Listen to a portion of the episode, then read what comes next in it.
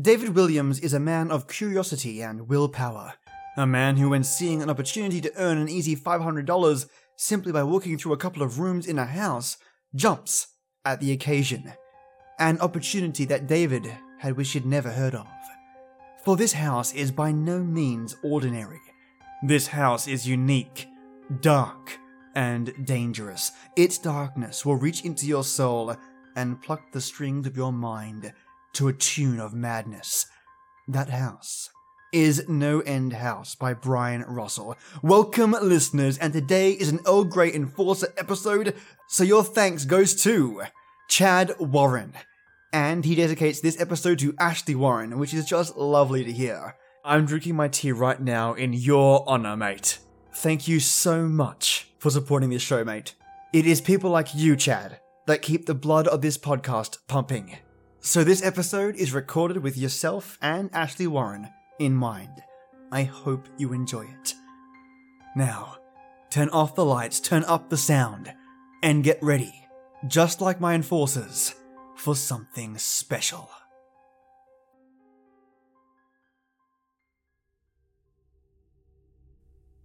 Let me start by saying that Peter Terry was addicted to heroin. We were friends in college and continued to be after I graduated. Notice that I said I. He dropped out after two years of barely cutting it. After I moved out of the dorms and into a small apartment, I didn't see Peter as much. We would talk online every now and then. AIM was king in pre Facebook years. There was a period where he wasn't online for about five weeks straight. I wasn't worried. He was a pretty notorious flake and drug addict, so I assumed he just stopped caring. Then one night, I saw him log on. Before I could initiate a conversation, he sent me a message. David, man, we need to talk. That was when he told me about the No End House. It got that name because no one had ever reached the final exit. The rules were pretty simple and cliche. Reach the final room of the building and you win 500 bucks. There were nine rooms in all. The house was located outside the city, roughly four miles from my house. Apparently, Peter had tried and failed. He was a heroin and who knows what the fuck addict. So I figured the drugs got the best of him, and he wigged out at a paper ghost or something. He told me it would be too much for anyone, that it was unnatural. I didn't believe him. I told him I would check it out the next night, and no matter how hard he tried to convince me otherwise, 500 bucks sounded too good to be true. I had to go. I set out the following night. When I arrived, I immediately noticed something strange about the building. Have you ever seen or read something that shouldn't be scary, but for some reason, a chill crawls up your spine? I walked toward the building, and the feeling of uneasiness only intensified as I opened up the front door. My heart slowed, and I let a relieved sigh leave me as I entered. the room looked like a normal hotel lobby, decorated for Halloween. A sign was posted in place of a worker. It read, Room 1 this way, eight more follow. Reach the end and you win. I chuckled and made my way to the first door. The first area was almost laughable. The decor resembled the Halloween aisle of a Kmart complete with sheet ghosts and animatronic zombies that gave a static growl when you passed by. At the far end was an exit. It was the only door besides the one I entered through. I brushed through the fake spiderwebs and headed for the second room. I was greeted by fog as I opened the door to room two. The room definitely upped the ante in terms of technology. Not only was there a fog machine, but a bat hanging from the ceiling and flew in a circle. Scary! they seemed to have a Halloween soundtrack that one would find in a 99 cent store on loop somewhere in the room. I didn't see a stereo, but I guess they must have used a PA system. I stepped over a few toy rats that wheeled around and walked with a puffed chest across the next area. I reached for the doorknob, and my heart sank to my knees. I did not want to open that door. A feeling of dread hit me so hard. I could barely even think. Logic overtook me after a few terrified moments, and I shook it off and entered the room. Room 3 is when things began to change. On the surface, it looked like a normal room. There was a chair in the middle of the wood paneled floor. A single lamp in the corner did a poor job of lighting the area, casting a few shadows across the floor and walls.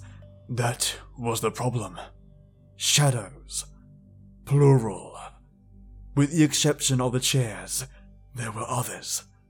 I had barely walked in the door, and I was already terrified. It was at that moment that I knew something wasn't right. I didn't think, as I automatically tried to open the door that I came through. Shit. It was locked from the other side. That set me off. Was someone locking the doors as I progressed? There was no way. I would have heard them. Was it a mechanical lock that set automatically? Maybe. But I was too scared to really think. I turned back to the room, and the shadows were gone. The chair's shadow remained, but the others were gone. I slowly began to walk. So I wrote off the shadows as a figment of my imagination. I used to hallucinate as a kid. I began to feel better as I made it to the halfway point of the room. I looked down as I took my steps, and that's when I saw it. Or didn't see it. My shadow wasn't there. I didn't have time to scream. I ran as fast as I could to the other door and flung myself without thinking into the room beyond. The fourth room was possibly the most disturbing. As I closed the door, all light seemed to be sucked out and put back into the previous room. I stood there, surrounded by darkness, not able to move. I'm not afraid of the dark, and never have been. But I was absolutely terrified. All sight had left me. I held my hand in front of my face, and if I didn't know what I was doing, I would never have been able to tell. Darkness doesn't describe it. I couldn't hear anything. It was dead silence. When you're in a soundproof room, you can still hear yourself breathing. You can hear yourself being alive. I couldn't. I began to stumble forward after a few moments, my rapidly beating heart the only thing I could feel. There was no door in sight. Wasn't even sure there was one this time. The silence was then broken by a low hum. I felt something behind me. I spun around wildly, but could barely even see my nose. I knew it was there, though. Regardless of how dark it was, I knew something was there. The hum grew louder, closer. It seemed to surround me, but I knew whatever was causing the noise was in front of me, inching closer. I took a step back. I had never felt that kind of fear. I can't really describe true fear. I wasn't even scared I was going to die. I was scared of what the alternative was. I was afraid of what this thing had in store for me. Then the lights flashed for a second, and I saw it. Nothing. I saw nothing. And I know I saw nothing there. The room was again plunged into darkness, and the hum became a wild screech. I screamed in protest. I couldn't hear this goddamn sound for another minute. I ran backwards, away from the noise, and fumbled for the door handle. I turned and fell into room 5. Before I describe room 5, you have to understand something. I am not a drug addict. I have had no history of drug abuse or any sort of psychosis short of the childhood hallucinations I mentioned earlier, and those were only when I was really tired or just waking up. I entered the no end house with a clear head. After falling in from the previous room, my view of room 5 was from my back, looking up at the ceiling. What I saw didn't scare me, it simply surprised me. Trees had grown into the room and towered above my head. The ceilings in this room were taller than the others, which made me think I was in the center of the house. I got up off the floor, dusted myself off, and took a look around. It was definitely the biggest room of them all. I couldn't even see the door from where I was. Various brush and trees must have blocked my line of sight with the exit. Up to this point, I figured the rooms were going to get scarier, but this was a paradise compared to the last room. I also assumed whatever was in room 4 stayed back there. I was incredibly wrong. As I made my way deeper into the room, I began to hear what one would hear if they were in a forest. Chirping bugs and the occasional flap of birds seemed to be my only company in this room. That was the thing that bothered me the most. I heard the bugs and other animals, but I didn't see any of them. I began to wonder how big this house was. From the outside, when I first walked up to it, it looked like a regular house. It was definitely on the bigger side, but this was almost a full forest in here.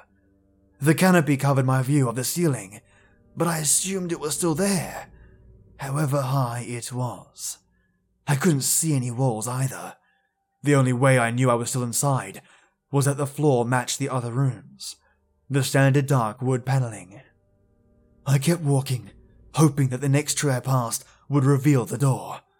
After a few moments of walking, I felt a mosquito fly onto my arm. I shook it off and kept going. A second later, I felt about ten more land on my skin at different places. I felt them crawl up and down my arms and legs, and a few made their way across my face. I flailed wildly to get them all off, but they just kept crawling. I looked down and let out a muffled scream. More of a whimper, to be honest. I didn't see a single bug, but not one bug was on me. But I could feel them crawl. I heard them fly by my face and sting my skin, but I couldn't see a single one. I dropped to the ground and began to roll wildly. I was desperate. I hated bugs, especially ones I couldn't see or touch. But these bugs could touch me, and they were everywhere. I began to crawl. I had no idea where I was going. The entrance was nowhere in sight, and I still hadn't even seen the exit. So I just crawled, my skin crawling with the presence of those phantom bugs. After what seemed like hours, I found the door. I grabbed the nearest tree and propped myself up, mindlessly slapping my arms and legs to no avail. I tried to run, but I couldn't. My body was exhausted from crawling and dealing with whatever it was that was on me. I took a few shaky steps to the door, grabbing each tree on the way for support. It was only a few feet away when I heard it the low hum from before. It was coming from the next room, and it was deeper. I could almost feel it inside my body, like when you stand up next to an amp at a concert. The feeling of the bugs on me lessened as the hum grew louder. As I placed my hand on the doorknob, the bugs became completely gone. But I couldn't bring myself to turn the knob. I knew that if I let go, the bugs would return, and there was no way I would make it back to room 4. I just stood there, my head pressed against the door marked 6, and my hand shakily grasping the knob. The hum was so loud, I couldn't even hear myself pretend to think. There was nothing I could do but move on. Room 6 was next, and room 6 was hell. I closed the door behind me, my eyes held shut and my ears ringing. The hum was surrounding me.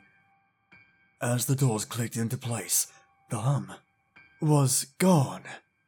I opened my eyes in surprise, and the door that I shut was gone. It was just a wall now. I looked around in shock.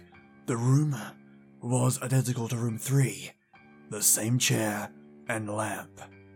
But with the correct amount of shadows this time. The only real difference was that there was no exit door, and the one I came in through was gone. As I said before, I had no previous issues in terms of mental instability, but at that moment, I fell into what I now know was insanity. I didn't scream, I didn't make a sound. At first, I scratched softly. The wall was tough. But I knew the door was there somewhere. I just knew it was.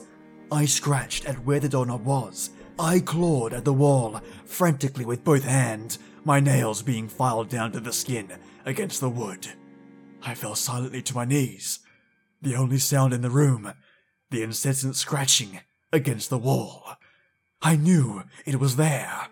The door was there. I knew it was just there. I knew if I could just get past this wall.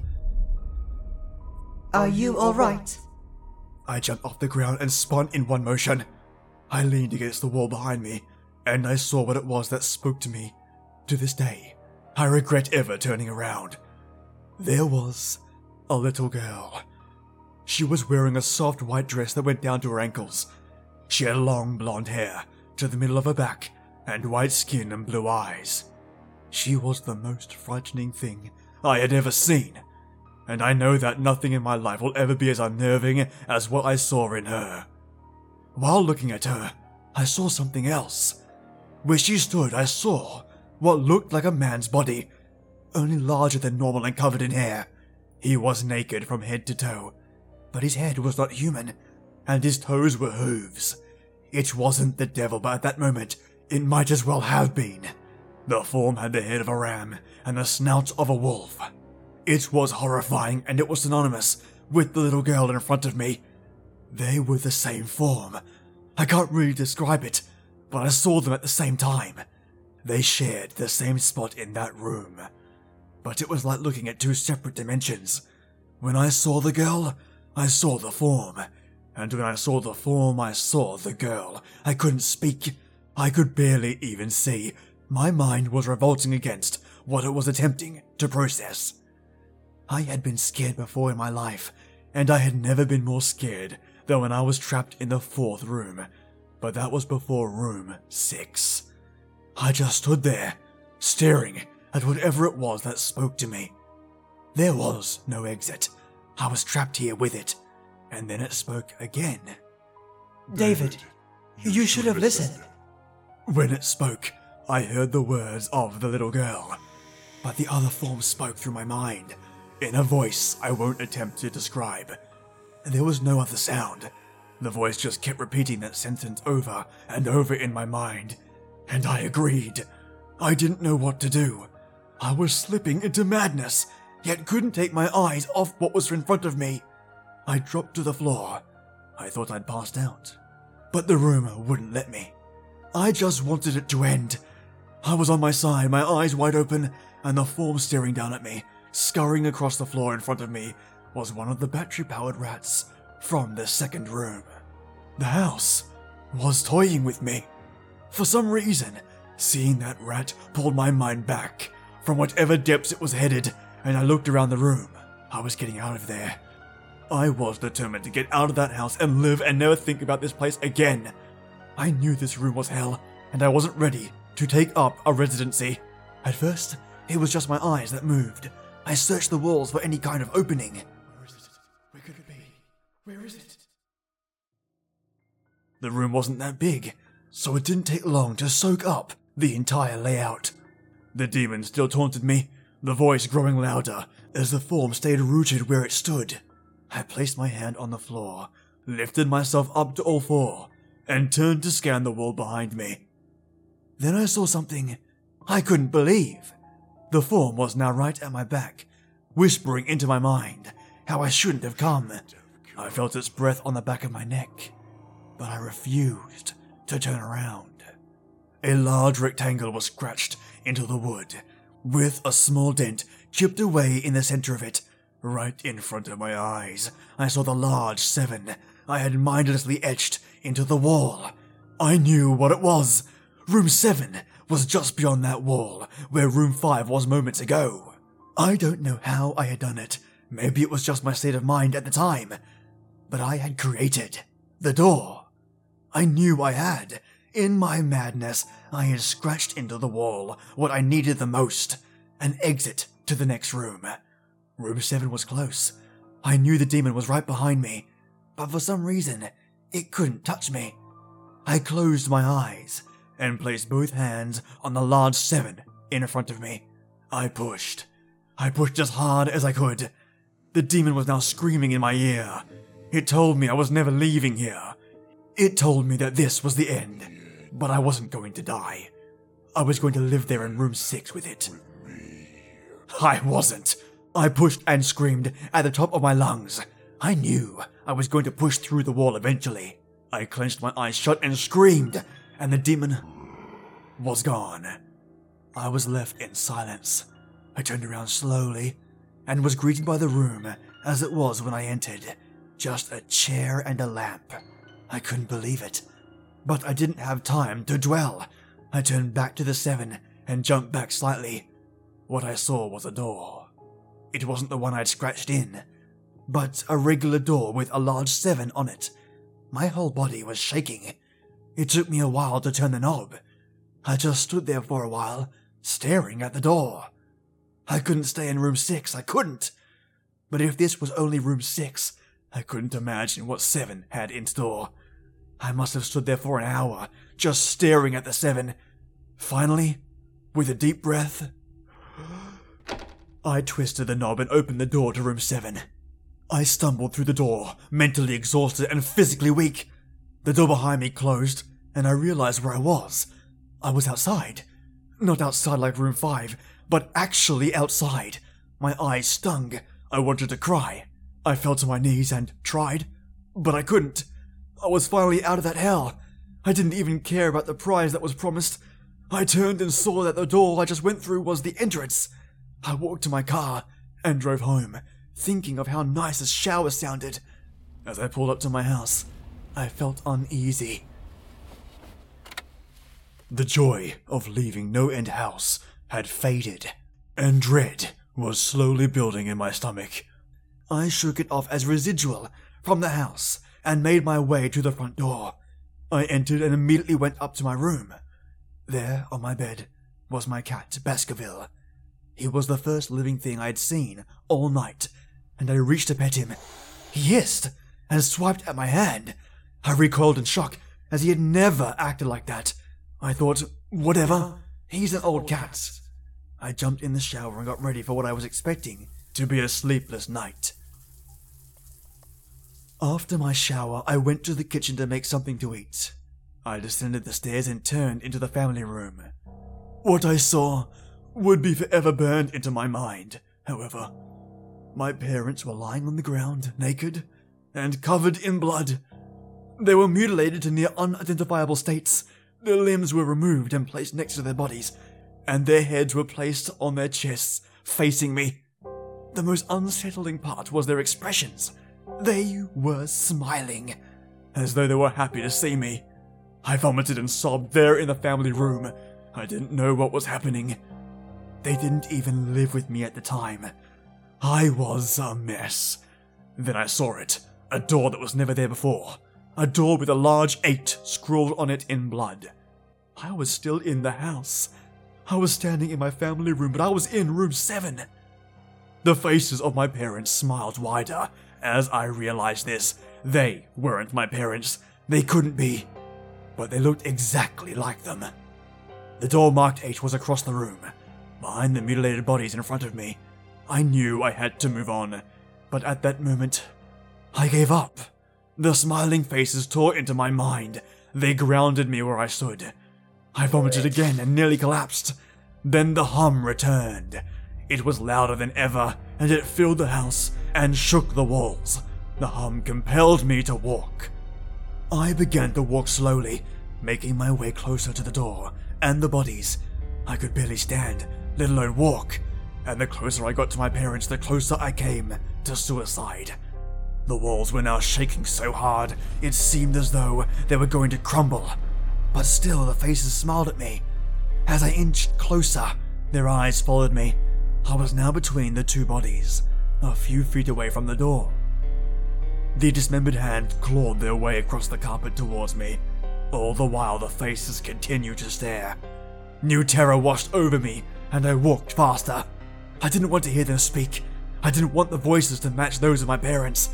They began to open their mouths, and the hands were inches from my feet. In a dash of desperation, I lunged towards the door, threw it open, and slammed it behind me. Room 8. I was done. After what I had just experienced, I knew there wasn't anything else this fucking house could throw at me that I couldn't live through. There was nothing short of the fires of hell that I wasn't ready for. Unfortunately, I underestimated the abilities of No End House. Unfortunately, things got more disturbing, more terrifying, and more unspeakable in room 8. I still have trouble believing what I saw in room 8. Again, this room was a carbon copy of room 3 and 6, but sitting in the usual empty chair was a man.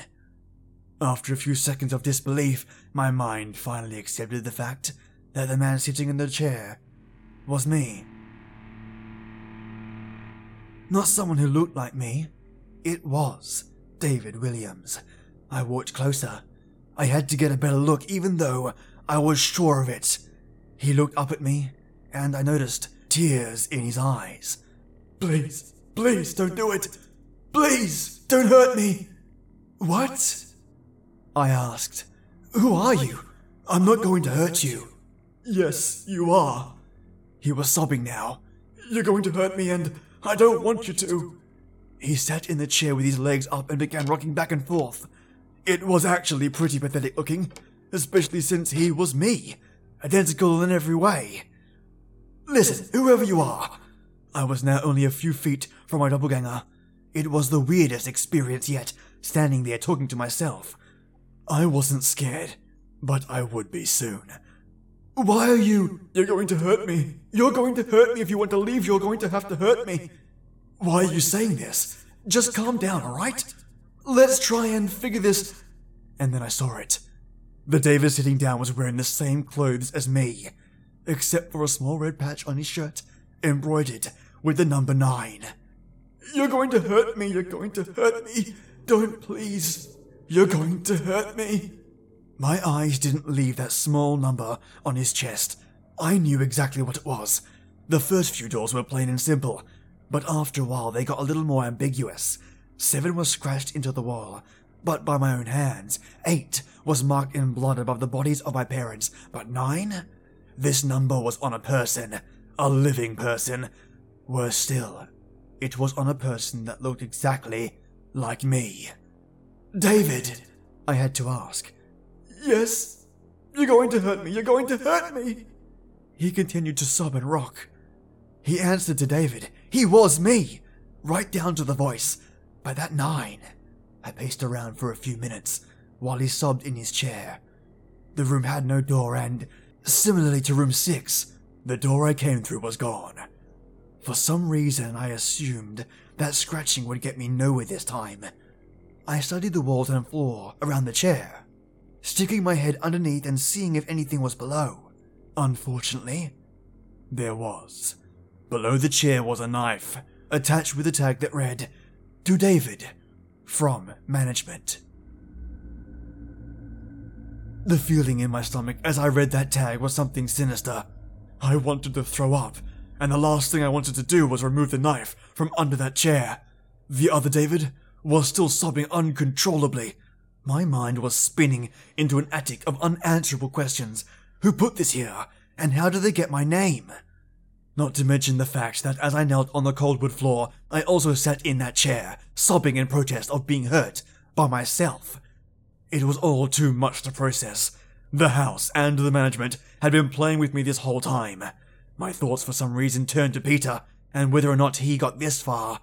If he did, if he met a Peter Terry sobbing in this very chair, rocking back and forth, I shook those thoughts out of my head. They didn't matter. I took the knife from under the chair, and immediately the other David went quiet. David, he said in my voice, What do you think you're going to do? I lifted myself from the ground and clenched the knife in my hand. I'm going to get out of here. David was still sitting in the chair, though he was very calm now. He looked at me with a slight grin. I couldn't tell if he was going to laugh or strangle me. Slowly, he got up from the chair and stood, facing me.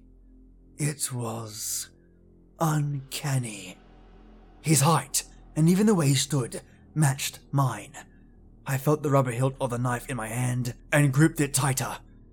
I don't know what I was planning on doing with it, but I had a feeling I was going to need it. Now, His voice was slightly deeper than my own. I'm going to hurt you and I'm going to keep you here. I didn't respond. I just lunged and tackled him to the ground.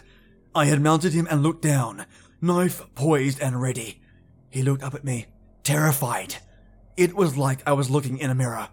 Then the hum returned, low and distant, though I still felt it deep in my body. David looked up at me as I looked down at myself. The hum was getting louder, and I felt something inside me snap. With one motion, I slammed the knife into the patch on his chest and ripped down. Blackness fell on the room, and I was falling. The darkness around me was like nothing I'd experienced up to that point. Room 4 was darkness, but it didn't come close to what was completely engulfing me. I wasn't even sure if I was falling after a while. I felt weightless, covered in dark. Then a deep sadness came over me. I felt lost, depressed, suicidal.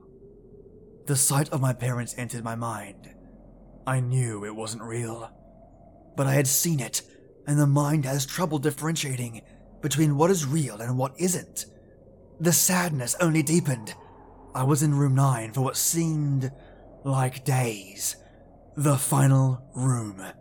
And that's exactly what it was. The end. No End House had an end, and I had reached it. At that moment, I gave up. I knew I would be in that in between state forever, accompanied by nothing but darkness. Not even the hum was there to keep me sane. I had lost all senses. I couldn't feel myself. I couldn't hear anything. Sight was completely useless here. I searched for a taste in my mouth and found nothing. I felt disembodied and completely lost. I knew where I was. This was hell. Room 9 was hell. Then it happened. A light. One of those stereotypical lights at the end of the tunnel. I felt ground come up from below me, and I was standing. After a moment or two of gathering my thoughts and senses, I slowly walked towards that light. As I approached the light, it took form. It was a vertical slit down the side of an unmarked door. I slowly walked through the door and found myself back where I started the lobby of No End House. It was exactly how I left it still empty, still decorated with childish Halloween decorations. After everything that had happened that night, I was still wary of where I was. After a few moments of normalcy, I looked around the place trying to find anything different. On the desk was a plain white envelope with my name handwritten on it. Immensely curious yet still cautious, I mustered up the courage to open the envelope. Inside was a letter, again, handwritten. David Williams, congratulations! You have made it to the end of No End House. Please accept this prize as a token of great achievement. Yours forever. Management. With the letter were five $100 bills. I couldn't stop laughing. I laughed for what seemed like hours. I laughed as I walked out to my car and laughed as I drove home. I laughed as I pulled into my driveway. I laughed as I opened my front door to my house. And I laughed as I saw the small 10 etched into the wood.